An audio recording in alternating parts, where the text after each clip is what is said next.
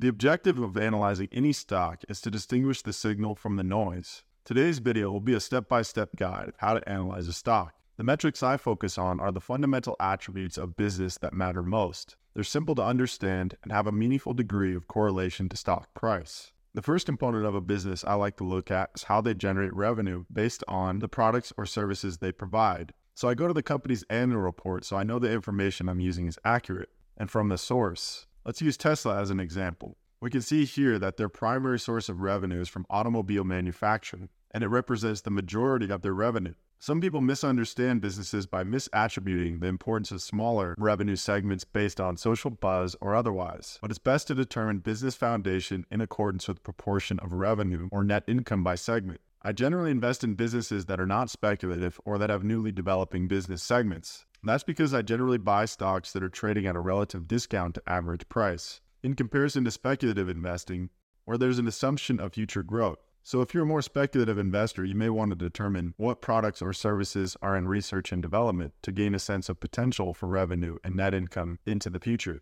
After determining how a business earns money, I like to know where they earn money. I generally invest in businesses that have internationally diversified revenue streams because I think of investing in a single country as a form of risk, and I'd rather own a company that has a broader customer base and sources of revenue as a form of diversification. Take Coca Cola, for example, who derives the majority of the revenue internationally, versus a company like Keurig Dr. Pepper, who predominantly generates their revenue domestically. That's more or less the extent of how I use a 10K or annual report. Then I look at fundamental metrics starting with revenue, as it is the first flow of money into a business, which is from the income statement of a company. There are many websites that offer the same financial data, but I usually use either Seeking Alpha or StockAnalysis.com. When looking at revenue, I use five or more years of data and I determine revenue growth rates and revenue consistency. A red flag would be a huge dip in revenue during a particular year, and a green flag would be high revenue growth. The next metric I analyze is net income, which is considered the bottom line,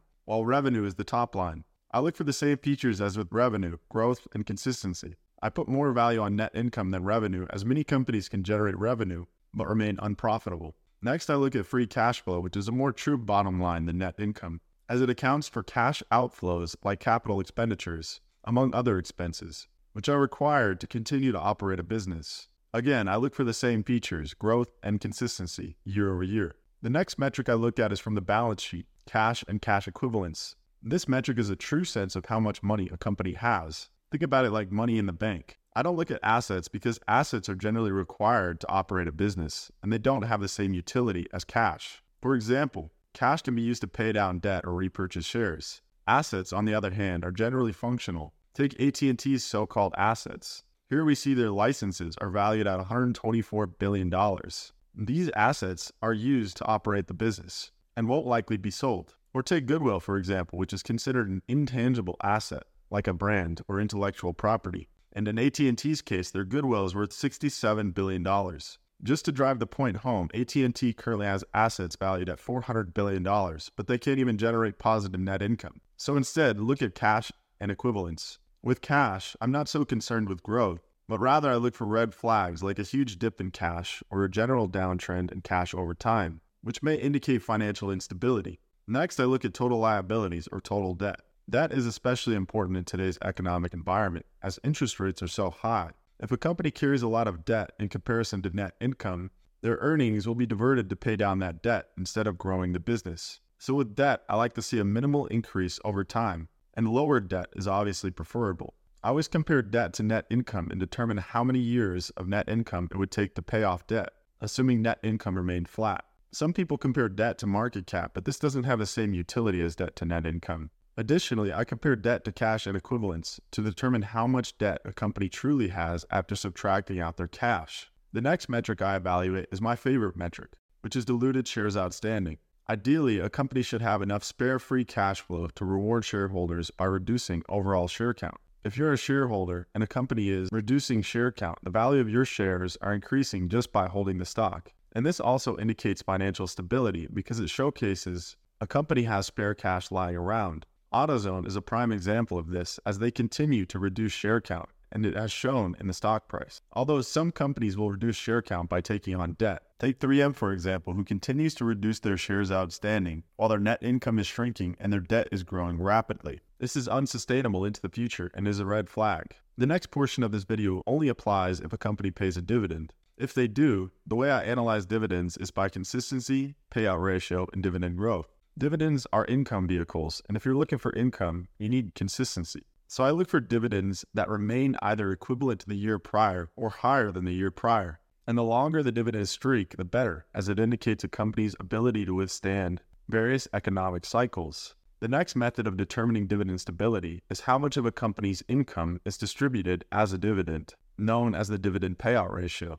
You can look at the dividend payout ratio as either a function of free cash flow or net income, which can be quite different or similar depending on the company. Next, you always want your dividend to be growing in order to combat constant inflation. I focus on 3, 5, and 10 year compound annual growth rates. I like to see consistency across various time frames, which again indicates company stability through various economic cycles, although there will always be fluctuation.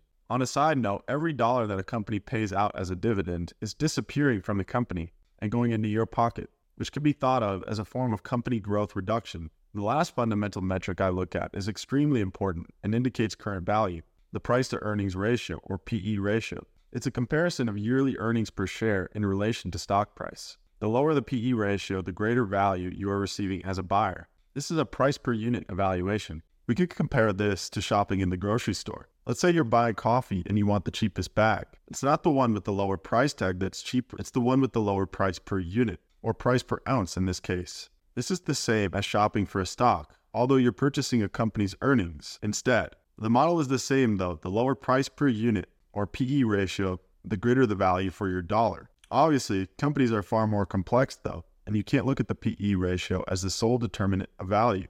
I like to use Seeking Alpha for their five year average PE ratio, and I compare that to a company's trailing 12 months PE ratio, or TTM PE ratio. The lower the current PE ratio is in relation to the five year average, the better, all else being equal. In summary, it is now your job to synthesize business operations and all these analysis metrics in relation to stock price and determine if there's a favorable buying opportunity. If you learned something, please hit the like button. It will help my dreams come true. Oh, and one more thing be aware that when a company releases earnings, this often causes meaningful volatility in stock price. Thanks for watching.